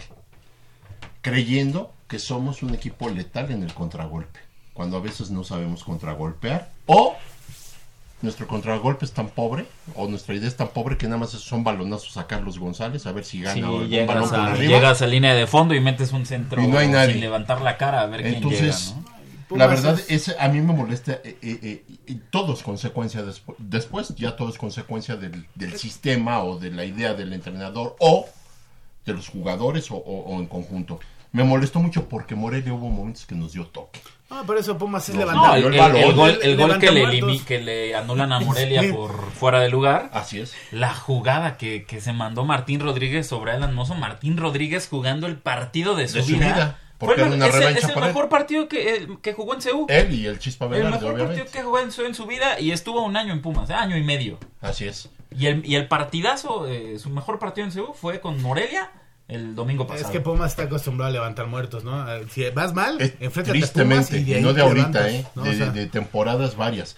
Pero vuelvo al mismo. Una cosa es que pierdas cuando te juegan de tú a tú y el partido se, se torna eh, competitivo. Y otra cosa es que le cedas el balón y, y supuestamente los vas a cansar y ni los cansó. Morelia nos presionó los 90 minutos desde la famosa salida en corto pero, que yo... pero ahora, La actitud Sí, de O los sea, jugadores. es sí. que no puede ser, no puede ser que vayas ganando y, y renuncies a lo que estás haciendo bien desde un Pe- principio. pero también hay que decirlo. ¿Cómo fue que Morelia se metió de regreso al partido y cómo fue que Morelia, pues le dimos, o lo reanimamos para finalmente llevarse la victoria? Con ese error de Alfredo error Saldívar. de Alfredo Y yo decía, ese fue el mal, ¿eh? error que le costó a Pumas los tres puntos. Y mucha gente, no, no, no, que, le- que ese no, que el error no costó la derrota. Sí, que lo no, que no. costó la derrota fue que el equipo no jugó nada. No, No, discúlpame. no, no, no. Pero ese error de Saldívar es imperdonable. Y ese error fue el que permitió que, que Morelia empatara el partido. Y Y, se el que reanimó a Morelia y el que le dio a Morelia ese envío No, anímico en, los minutos se- Se finales asentó muy bien en la cancha. para ir con todo a buscar la victoria. Entonces, Había momentos que parecíamos los de la sí, visita. sí, claro. Sí. Entonces, entonces yo creo que sí hay que señalar a Alfredo Saldívar. Y, Y yo ahí, y yo ahí difiero. no, pero mira, Ah, Digo, porque, porque nos mira, podemos... Finalmente, no, ahí sí hay, no hay mucha afición defender, que ¿eh? dice, no, error con Pumas en las buenas y en las malas y, y, este, es que no nada más ¿no? en los buenos resultados, sí. Pero tampoco estamos como afición para solapar mediocridades, ¿sabes? O sea, no, no formamos parte de, no somos integrantes de la Rebel para alentar incluso cuando el equipo va en último lugar de la tabla, como tuvimos ese torneo bajo el mando de Rodrigo Ares de Parga. Somos afición que se preocupa por el equipo, que quiere ver al equipo en los, en los primeros lugares de la tabla, somos la afición que quiere ver a Pumas en liguilla, somos la afición que quiere que llegue a la octava y por lo tanto no podemos solapar, solapar mediocridades como la de Alfredo Saldívar el domingo pasado. Y es una mediocridad, ¿eh? y ojo, o sea, tampoco mm, eh, mediocre es una palabra muy fuerte, mediocre es medianito, ni, ta- ni muy bueno No, ni sí. muy malo, pero lo de Alfredo Saldívar sí es imperdonable y sí hay que señalarlo. Porque otra vez cuando parecía que Alfredo Saldívar se sentaba como el como ese eh, capitán y ese portero titular de Pumas que pues ya había encontrado esa estabilidad después de unos de una etapa pues complicada sobre todo con ese par de liguillas frente al América. Vuelve a pasar lo mismo con Alfredo Saldívar y, y vuelve a ser ese Alfredo Saldívar que conocemos que sabemos que no es el tipo completamente seguro en la portería Pero mira, te voy a decir una cosa. Digo tú porque estás muy joven, pues. Ah. Pero, pero mira, yo, yo, me, 26 años recién cumplidos yo me tuve que chutar. a- yo- yo me tuve que, que chutar los primeros años de los, los primeros años de, de Sergio Bernal, ¿no? Pero no existían las No, y redes yo sociales. me tuve que chutar Oye, los primeros de Picolín Pero no existían las redes sociales y entonces no había el hecho de que alguien te puede juzgar y, y, y Fíjate. decir, yo soy el líder de opinión y decirte, tú eres malo, ¿no? Yo a, que- a Sergio Bernal lo vimos cómo fue creciendo, creciendo, Sí, creciendo, hasta convertirse en Bueno, un gran así de portero. fácil. Para muchos, mu- muchos eh, de 20 para atrás, 25 para atrás, Sergio Bernal es como wow, ¿no? jugador. Y yo creo que Sergio Bernal ha sido el peor portero en la historia de Pumas. No. O sea, no, no, no, no, no, no. A Sergio Espinosa. Bernal es que tenemos. Se Es que ustedes no vieron a Jorge. No, Yo no, sí lo vi. ¿cómo no? Eso fue Final del 84. Bueno, lo- lo- los errores, los errores que le viste a Sergio para Bernal. No, no, no, no, no, no. Jorge No, no, no, Espinosa era- oye, Era... oye, este, yo sí vi a, a Jorge Ah, Espinosa no. y yo creo que sí era peorcito Bernal. Sergio ¿Tú Bernal, no, no, Sí, en sus inicios Espinosa Sergio, Sergio tenía Bernal facha nos- todo- de todo menos de portero. en, en algunos que se lanzaba como voleibolista y se iba el balón para atrás. por- no, no, no. Sí. Sergio Bernal fue Como lo más sea, malo. creo que- Después estuvo bien. Al final estuvo bien. Pero Creo los peores errores No, ni Sergio Bernal fue creciendo, pero creo- cosa que ahorita yo creo que Saldívar no ha agarrado como... Saldívar ya tiene 30 años, tiene Sí. mi edad. Ah, no, Sergio Bernal fue, fue bueno a, a partir de los 40. Yo, no, Mira. Sergio Bernal. Saldívar y yo eh, nacimos el mismo día, el 9 de febrero de 1990. Tiene mi edad ya 30 Dice, años. ¿y Ya. por qué yo soy inteligente y él no? Sí, sí, sí. No, no, no. O sea, realmente un- uno pensaría pues que la carrera de Alfredo Saldívar pues fue en ascenso como lo fue la de Bernal, como lo, lo fue la de Picolil, que sí criticados a- a- en, en un- en sus inicios, pero que finalmente la experiencia y el transcurso de los partidos pues les dieron esa estabilidad, esa seguridad y es algo que no ves con De- de hecho- Saldívar, que es un tipo que ya tiene 30 años. Falta que a lo- los 30 años, ¿qué vas a corregir No, de tu juego? lo tienen que a los mandar 30 a- años eres un futbolista formado, hecho y derecho y No, yo hay- no, no, no, na- ya no. no hay nada más No- que no puedas te creas, corregir. yo creo eres que- el portero que eres, eres el portero malo que eres y punto. No, no, hay para más. No, hay para más. Igual, igual les- le, le iría bien a, a este Saldívar si lo mandan al Puebla o a San Luis, algo así. eh, eh, si- eh, si- Ay, Bernal terminó de Bernal pulir su se- técnica Sí, se fue a, se fue a Correcaminos, ¿no? tigre, ya. se No, fue a Correcaminos. Yo me acuerdo, o sea, Bernal era muy, muy, muy Sí, malo. sí, era malo. Y luego ya Esdras Rangel en la etapa de Hugo ya le estaba ganando el puesto hasta que viene el- aquel error contra el, Contra el América. Contra, Contra el el América, América. y de ahí valió, chupó Bueno. Entonces el chiste era ver quién es menos malo. Entonces queda Bernal en la portería y de ahí para el Real. Pero además, Bernal llega un momento en el que ingresa mucho al gimnasio y ya su físico era otro. Entonces ya podía, ya tenía una mejor velocidad de reacción, ya, ten- ya alcanzaba un- algunas. Y es cuando llega en el 2004 a la, a la temporada del campeonato y luego al bicampeonato, que llega en el mejor nivel. Sí. O sea, esa, esa parada que hace en los últimos dos minutos a- ante Chivas. Esa es la que nos... Ah, Francisco sea, por cierto. Pe- Pero, fíjate, hablando de Bernal, sí, efectivamente su madurez llega ya a una edad avanzada. A los 56. Después de, de- de una trayectoria así. 56. Pero les voy a decir una cosa, en Pumas, en Pumas, eh, al- probablemente una de las cosas que nos ha afectado es que los porteros siempre han durado muchos años. Entonces el que está comiendo banca cuando debuta, ya debuta grande. Tuvimos, hemos tenido muy grandes arqueros, la verdad. Y Pues, prueba de ello que, que siempre fueron seleccionados nacionales. Ustedes no se acuerdan de un Pero- Paco Castrejón, que un, fue un porterazo en Pumas, después se fue a la América y era seleccionado nacional. Entonces, yo a lo que voy, a lo que apelo es que, por ejemplo, tus mejores años para empezar a, empezar a hacer carrera y consolidarte no es a los 30 como Saldívar ahorita. Tiene que ser antes. Y acuérdense que nuestros porteros siempre han sido longevos. ¿Cuánto duró Bernal? ¿Cuánto duró? Sí, Espérame, Conejo tiempo, Pérez. tiempo. ¿Cuánto Pero- duró? pero- pero- pero a Bernal- ver, ¿cuánto duró? Bernal ¿Cuánto después de los duró? 32 Olaf fue titular, ¿eh? ¿Cuánto duró Titular? Bernal después de los 32. Bern- Este Bernal incluso estaba con Ríos. Sí, sí, sí. O sea, Ber- Bernal de titular, yo creo fue de los 30. Mira, eran los tres porteros, Campos, Ríos y Bernal. No, y, y, y- y Bernal ya tenía tiempo antes que Ajá. Campos, ¿eh? Entonces, Pero mira, imagínate. Ese- Bernal todavía tenía suerte de Chagar. De, Sí, de los que sí, estaba Ríos. sí, y sí, ese es sí, de la sí. época del caldo. Y, no, Estamos de acuerdo que a Picolín lo sacaron por Fue la puerta fuerza. de atrás de Pumas. Así es. Que cuando lo sacó Rodrigo Árez de Parga Está del en su Club mejor Universidad momento. Nacional era, era seleccionado nacional por Juan Carlos Osorio. Estaba en su mejor momento. En su mejor ¿Fue momento. justo sacarlo? No. Fue ju- o sea, sí ya tenía más de 30 años, pero estaba en su mejor momento y no había necesidad En de la hacer un madurez cambio en la absoluta del portería. arquero. No, no, había, no había necesidad de hacer un cambio en la portería. Ahora, tal vez, y, y, o sea, respondiendo ahí a tu pregunta, pues sí era un portero veterano, pero pues estaba en su mejor momento y estaba respondiendo sí, muy bien sí. y estaba jugando a un nivel tan alto que estaba en la selección nacional. Ahora, mencionas eh, esa, esa atajada memorable de, de, Bernal. de- de Bernal. Bernal. ¿Qué, ¿Qué atajada memorable así recuerdas de Alfredo Saldívar? Así que digas, uff, esta atajada de Alfredo Saldívar contra tal equipo, ninguna, ¿eh? Más los penales parados que tuvo el último Que año. fue una serie. Eh, que se Sí, le dio tres o cuatro veces este, atrapar Y, penales. y- y- y más por suerte que por otra cosa, ¿eh? Sí, más no por suerte que preparación No y más por suerte que, por, que, que porque sea un portero con buenos reflejos. La verdad, hay que decirlo.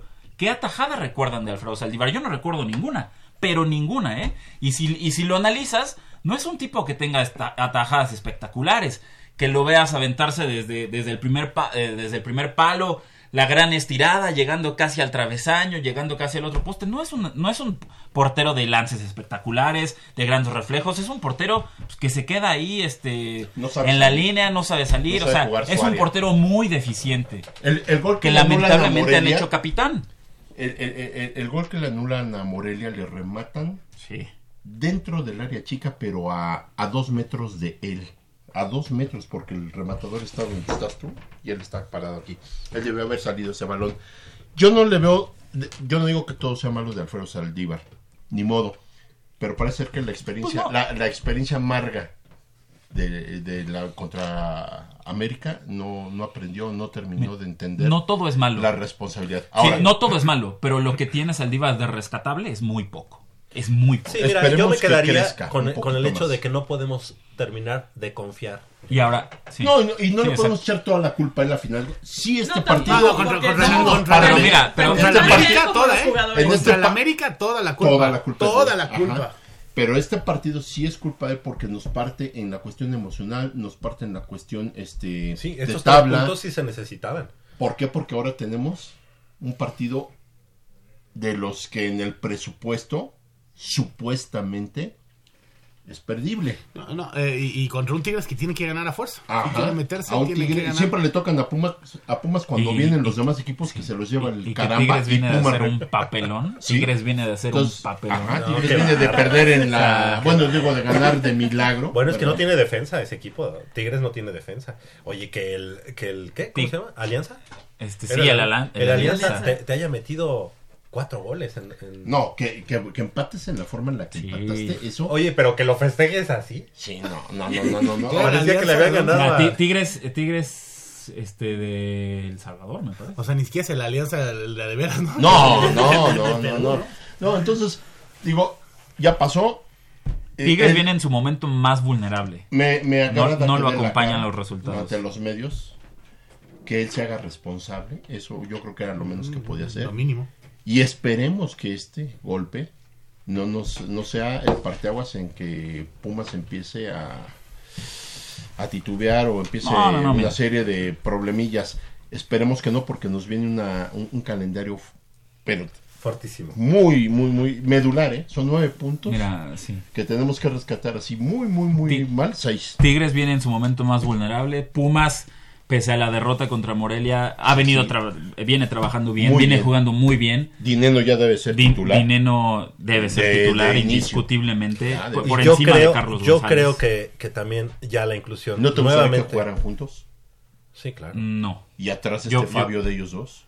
Yo, Pero sabes que pero es que es- Bigón en la, en la, en la media pero es que es que pues, Mitchell ha jugado de una manera Pero, por ejemplo, desde no- que no- asumió el cargo el torneo no- pasado y ha jugado con un delantero. Sí. Muy pocas veces ha probado con dos. Pero pr- pronto, Entonces- pronto se van a, cuando se vayan a Olímpicas, Saucedo sale y ahí podría ser la oportunidad para jugar con los dos arriba y... ¿Sabes qué pasa? Lo que pasa es que Carlos necesita que alguien le jale marca para que eh, pueda jugar un poquito Por eso, más o sea, libre. pro- Sí, pronto pero mira, por y necesidad Realmente. Carlos González ya no es el Carlos González que nos deslumbró en ese primer torneo con Pumas.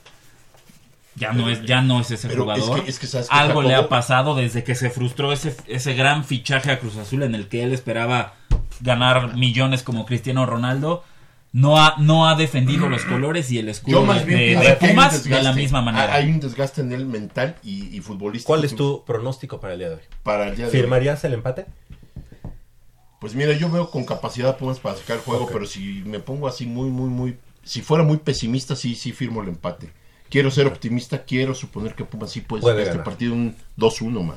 Mira, por, lo- eh, por el momento de ambos equipos, me gustaría pensar eh, en Pumas con una victoria por 3-1 sobre Tigres. Ojalá. Pero otra vez, es Pumas y es, Hay jugar, fantasmas. y es jugar en el volcán y Hay hay, fantasmas. fantasmas. contra Tigres y Tigres de alguna manera siempre se crece contra, contra Pumas, pero bueno, ¿qué equipo no se crece contra tendré? Pumas? Entonces, Y sabiendo este, que allá en el norte, pues Sí. eh, con tal de, de que el jugador número 12 haga mella, pues también, ¿no? Bueno, pesa, pesa, Sí. pero yo creo que ¿Tu pronóstico, Manu? Pumas debe tener Es que de- los depende, argumentos. dep- depende si es con la cabeza o con el corazón. Con la cabeza. Con, con la cabeza yo creo que Pumas gana 6-0. y con el corazón, No, no, no, no, hay- no hay que, yo- no, hay- no hay que malviajar, no, yo creo que un 5. Una manita. Una manita. Son las 9 de la mañana con 15 minutos. Hacemos una breve pausa aquí en Goya Deportivo y regresamos con más información del mundo deportivo de la universidad.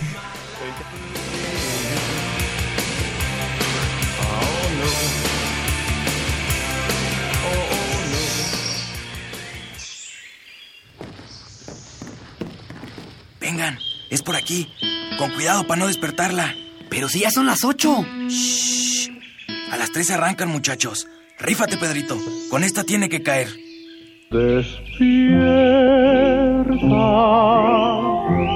dulce amor de mi vida.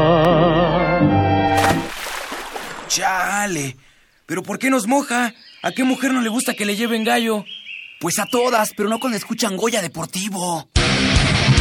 Sábados en la mañana tienes una cita no querrás que nadie te moleste. El cuadrante ensordece con el rugido del felino.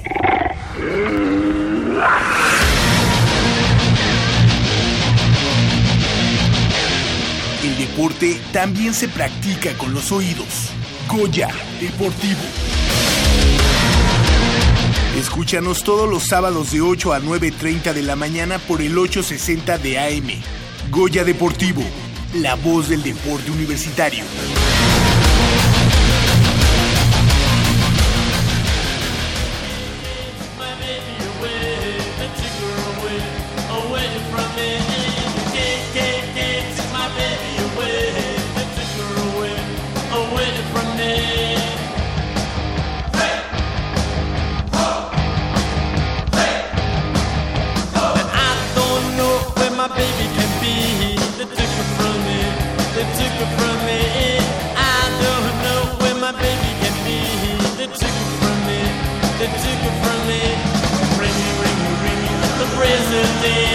9 de la mañana con 17 minutos. Sí, Jacobo. Con, con Dante López no te metas. Sí, no, es que, mira, de- no, de- esa idolatría de... Sí, Ya. Dante López formó parte de, de un Pumas campeón y, No, y, no, y fue... no te- no te metas con Dante Fue el centro delantero de un equipo Ahí sí campeón de Pumas. ahí sí pero finalmente esa otra etapa fue lamentable. No, bueno. sí, Bueno, no, pues Pumas- esta, esta mañana, eh, además de, de toda esta eh, información que tenemos del mundo deportivo universitario, que nos da mucho gusto siempre dar cada, cada semana, pues este nos da también eh, melancolía y este y obviamente eh, tristeza.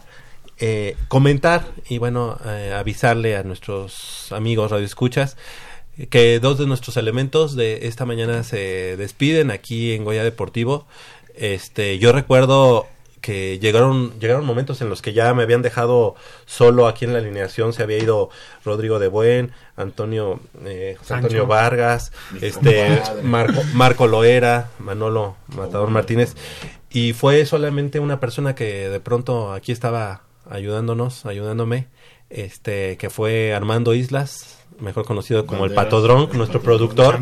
Y llegó un momento en el que ya nada más estábamos los dos. ¿verdad? Sí, sí, sí. Este, y bueno, tanto Armando como eh, Michelle, Michelle Ramírez Corral, hoy llegan eh, a, a concluir esta etapa con Goya Deportivo, cosa que nos pone tristes, pero también nos, nos da orgullo de, de haber tenido aquí en Goya Deportivo a dos personas tan comprometidas Dos grandes profesionales. con el deporte de la universidad. Mira, hay que, hay que reconocer una cosa. Quien se ha ido aquí por su voluntad o por cuestiones eh, muy personales, siempre ha tenido éxito.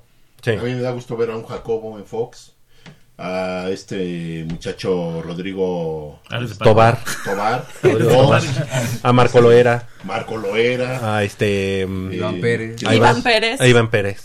Estaba en el economista, ahora ya está Sí. por su lado. Entonces la verdad es que es- Emiliano es- Alvarado, que es- estuvo en Emiliano Pumas. Alvarado, ahora el buen Pero estuvo en- démosle la oportunidad a, Sí, a chicos. claro. Primero las damas. Michelle las damas. Ramírez. Híjole, no puedo. No Yo, puedo. yo recuerdo que ella hizo el servicio social con nosotros. Yo incluso la seguí primero como. No, no, no vayan a pensar que la acoso. no. No, no, aquí ya puedes decir todo. seguí. La seguí, la La seguí como, como este, como lanzadora de jabalina, yo ya haciendo mi servicio social y luego trabajando en la Dirección General de Actividades Deportivas y Recreativas entonces. Y bueno, posteriormente ya cuando ella estudiaba en la Facultad de Ciencias Políticas y Sociales, la carrera de comunicación, pues se integró al equipo como prestadora de, servicio social. servicio social. Sí. Y bueno, pues a todo lo que llega, lo, has La llegado. mejor fotógrafa, los mejores videos, los mejor- Pues sí, Michelle, hay que admirar tu trabajo. Y, Sí. Realmente padrísimo. la persona con la mejor información del deporte universitario. Sí. Si tú tenías alguna duda, oye. Mitch, el equipo de rugby y te sabía los datos. Oye Mitch, y atletismo y te sabía los datos. Oye Mitch, gimnasia y te sabe todo. O sea, ahorita le puedes preguntar cualquier cosa. Sabe datos, eh, nombres de los protagonistas, cómo quedaron, Sí. cómo van. Sí. ¿Sabes? Realmente una persona que se, que se preocupaba y se preocupa por el bienestar del atleta. Y mira, realmente, pues, más allá de que se van dos colaboradores, hay que decirlo, es el fin de una era en Goya Deportivo. porque sabemos que sin Armando y sin Michelle, pues esto no, no va a ser lo mismo. Mitch. Bueno, pues em, me cuesta un poco de trabajo, pero este debo agradecer desde mi formación como atleta, que fue desde muy pequeña, m- digo, casi casi nací en la pista de calentamiento, después como estudiante de la Universidad Nacional, representando a la Universidad Nacional y ahora como trabajadora, eh, digo, me he pasado toda la vida en la Universidad Nacional y para mí eh, el hecho de, de haber sido deportista y estar de este lado y saber qué se siente estar en una cancha, en una pista, en un eh, lugar deportivo y, y poder transmitirlo de la mejor manera ha sido pues lo que me ha motivado a seguir adelante sin que nadie me mande a hacerlo. O sea, ver a los chavos que se están partiendo eh, el alma día con día ya en la pista, en donde sea, esa es mi motivación para seguir adelante y pues nada más quiero agradecer esta a- nueva oportunidad que se me presenta en la vida. ¡Ay! y, y pues agradecer a cada radio escucha que, que nos ha seguido a través de estos años desde que yo me incorporé. Digo, yo ya lo seguía desde antes, pero desde que yo me incorporé para acá, agradecer cada uno de los días que nos prestaron sus oídos. Claro que sí. Y ese. Ahora sí que ese beso puma se queda en el aire, ¿no? Exactamente. sí. Armando Islas Valderas, mejor conocido como el Pato Drunk. No, pues yo también. eh, También egresado de la Facultad de Ciencias Exactamente. Este, Ambos dos. sí, se ponen de pie. Claro, claro, es, Claro. Una, es una escuela Se muy, se muy... paran de pie. Se paran de Exactamente. Eh, no, pues yo también, pues ya eh, es hora de cerrar un ciclo en esta, en la, en la universidad. Eh, el programa de radio es algo que yo pasé por todas las áreas. Desde ir por los cafés, contestar teléfonos, eh, ir por los discos, venir a grabar, venir a, bueno, hacer los guiones. A veces cuando no había tanto quórum como tú decías, pues, órale, vete para acá. Yo, pues, "Eh, ahí voy. Y bueno, pues ya cuando se, se fue la productora, que, era- que fue Jessica Rodríguez Barrera, pues ahí, ahí tomamos el- la batuta. Espero haberlo hecho bien, espero que, que la gente que nos sigue escuchando, que nos escucha, se lleve una buena impresión de lo que tratamos de hacer, de mantener un programa a flote, con ideas ahí medias, Locochones. medias locochonas, eh, con ayuda de todos, de, de Mitch, de Jacobo, tuya, Polito, por supuesto, Javier, y de aquí de Gene Simmons. Eh, también, pues creo que parte de, de la formación, aprendizaje que tuve en este, en este programa en particular fue gracias a todos ustedes, a los que estuvieron antes. Claro. Claro. Y este, y el programa no, no, no se acaba, solo es un ciclo. Eh, pues yo también tengo que, tengo que ver otras, otras situaciones. Ya lo platiqué con todos ustedes. Me entienden, me apoyan, muchas gracias. Y pues lo que siga a partir del próximo sábado, pues no, no, no tiene por qué ser peor, tiene que ser mejor, tiene que mejorar, tiene que Así eh, seguir esto. Goya Deportivo no se acaba. La gente que está aquí está de paso, deja su, su sello, su huella. Espero que yo haya dejado una huella y un sello tanto en el programa como en la gente de Radio UNAM y con, con la gente que nos escuchó. Agradecer también a, la- a todas las personas de servicio social que pasaron por aquí, que pasaron por mis manos, en el buen sentido. en el buen sentido. Sí, no, no, no. Obviamente sí, es una larga lista de nombres, pero sí quiero agradecer, bueno, a Jacobo que estuvo en servicio social, a Michelle también, eh, a Rodrigo Tobar que también estuvo en servicio social, a, a Camila Gómez que está en Colombia trabajando ya en área de comunicación, a Paulina Vázquez Beristain que también fue eh, parte Pau. de mi cómplice en hacer eh, locuras, a Úrsula Castillejos, a, y ahorita en rec- recientemente pues está Diana Olvera, que bueno pues no, no nos pudo acompañar, pero ahí pues ahí me tocó un, un poquito de, de foguearla. Y se, se me escapa un, algún nombre, pues es, perdonen, pero sí son bastantes. Involuntariamente, son varias las No, no, acuérdate. personas. No, no, no, no, no, no, no, estás omitiendo. No, pero gracias al apoyo de todos a ellos. Todos, a todos, a todos. Claro. Y este, Pues, eh, somos una familia, somos una familia en Goya Deportivo. La verdad es que, este, como decía Jacobo, otro, otro egresado de la Facultad de Ciencias Políticas y Sociales, dice, eh, quizá no, no, puede ser mejor, puede ser peor, pero no va a ser lo mismo Goya Deportivo. Pero es, a esa familia, bueno, hoy, hoy también le queremos dar la, la bienvenida y que tú le pases la estafeta, digamos, claro, claro. A, a nuestro amigo Neftalí. Acércate, Neftalí, por Neftalí, favor. ¿cuál es tu apellido, Neftalí? ¿Qué tal, chicos? Eh, yo soy Neftalí Zamora. También estudié en la. Facultad de Ciencias Políticas y Sociales. Eh, ah. Hola. O sea, listo, debe estar asegurado.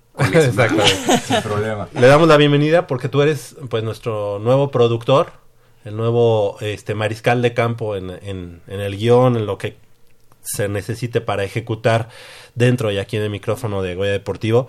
Bienvenido, Neftalí. Muchas gracias, chicos. Que, que nos lleves a, a buenos a buenos términos, a buen buen, puerto. a buen puerto y pues obviamente este que siga que siga Goya Deportivo esté quien esté, pero que siga porque nos ha costado Uf. muchos años y mucho trabajo mantenerlo, ¿no? Mantenerlo. Así que bienvenido Neftalí, aquí estaremos estaremos cada cada fin de semana y bueno, pues Así que bajo tus, eh, tu, tu batuta, como, como en esta mañana te está entregando la estafeta Armando Islas Valderas. Y bueno, se despide también Michelle Ramírez Corral. Yo quiero también agradecer a David Vázquez.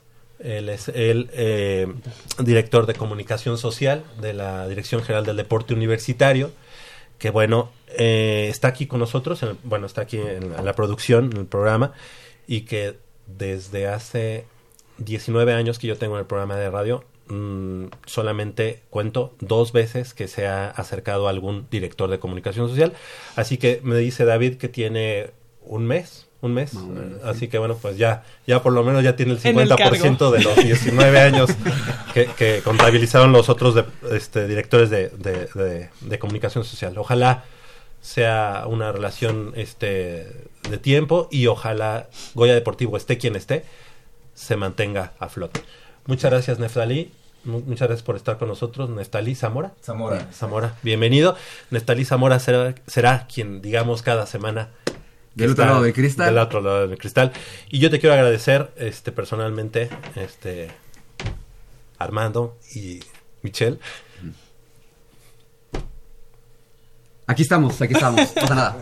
Gracias totales. Aquí estamos. Ok. Pues, ¿no? y bueno, como dicen, el, El show el tiene el que show continuar. tiene que continuar y los deportes tienen que continuar aquí. Exactamente. En, en Goya Deportivo. Porque siempre hay atletas allá afuera haciendo lo suyo. Exactamente. Pues son las 9 de la mañana con 28 minutos y estamos llegando al final de esta emisión. Amigos, este Leopoldo García de León, este tus últimas palabras para ellos al aire. No, no, digo, este. Lo que yo les pueda decir es, eh, sale sobrando. Yo agradezco su apoyo. Gracias, Polito. Gracias, gracias. Sí, gracias, sí. gracias, La- gracias. Gracias. Gracias. Yo lo sé, yo lo sé. La amistad que nos une. Este Manolo Matador Martínez. Se van dos cracks, ¿no? Eh, mm, Neftalí, qué bueno que, que llegas. Eh, está, está, está difícil, pero a echarle ganas. Vas a poder. Claro. Vas a poder. Yo confío en ti. Y, pues, y- y, pues no, no. Fíjate, cuando yo me, me fui, yo regresé, ¿no? Precisamente Armando me, me habló, me dijo vente y, y regresé. Cada, quien de- cada uno de nosotros tiene nuestros trabajos aparte. Eh, pero uno no, no sabe qué pueda pasar. A lo mejor en unos 5 o 10 años estamos otra vez todos juntos aquí, ¿no? Entonces. No sabe. no, o sea, no, no sabes qué vueltas a la vida. Entonces, eh, así que, los, que, que, que Dios los bendiga y que sigan a Pumas. en Que les vaya mejor todavía. Que les vaya bien bonito. Gracias. Este, gracias, Jacobo. pero gracias a Michelle y gracias a Armando por todo el tiempo, todo el esfuerzo, todo el sudor, el cansancio que le brindaron a la, a la universidad, el, la dedicación que pusieron eh, para este programa, para hacer que este programa eh, siguiera al aire, este, siguiera informando eh, y siguiera pues siendo referente de, del deporte universitario, siendo pues lamentablemente esa única ventana para, para los atletas de, de toda la universidad, de todos los campus. Eh, personalmente estoy agradecido con Armando porque eh, Armando me dio la oportunidad de estar aquí. Claro. Eh, pues, aquí puede conocer a Michelle y, y reitero que son grandes profesionales que terminan una, una etapa en Goya Deportivo y que pues el programa va a ser mejor, estoy, estoy seguro de ello, pero que pues realmente no, no va a ser lo mismo sin, sin su presencia. Claro que sí. Son las 9 de la mañana con 31 minutos. Crescencio Suárez en la operación de los controles técnicos, Armando Islas Valderas y Neftalí Zamora en la producción. Nuestro amigo David Vázquez, director de comunicación social de la Dirección General del Deporte Universitario. Nos despedimos. De este lado del micrófono nos despedimos, y no sin antes invitarlos y recordarles que el próximo sábado tenemos una cita aquí en Goya Deportivo. Manolo Matador Martínez, Jacobo Luna, Leopoldo García de León. Gracias Michelle, gracias Armando. Gracias. escuchar siempre, Les siempre. dejo Gracias. un beso puma eterno. ¡Mua! Yo soy Javier Chávez Posadas, les agradezco el favor de su atención, no sin antes invitarlos y recordarles que el próximo sábado en punto de las 8 de la mañana tenemos una cita aquí en Goya Deportivo con 90 minutos de deporte universitario, deporte de la máxima casa de estudios. Hasta la próxima.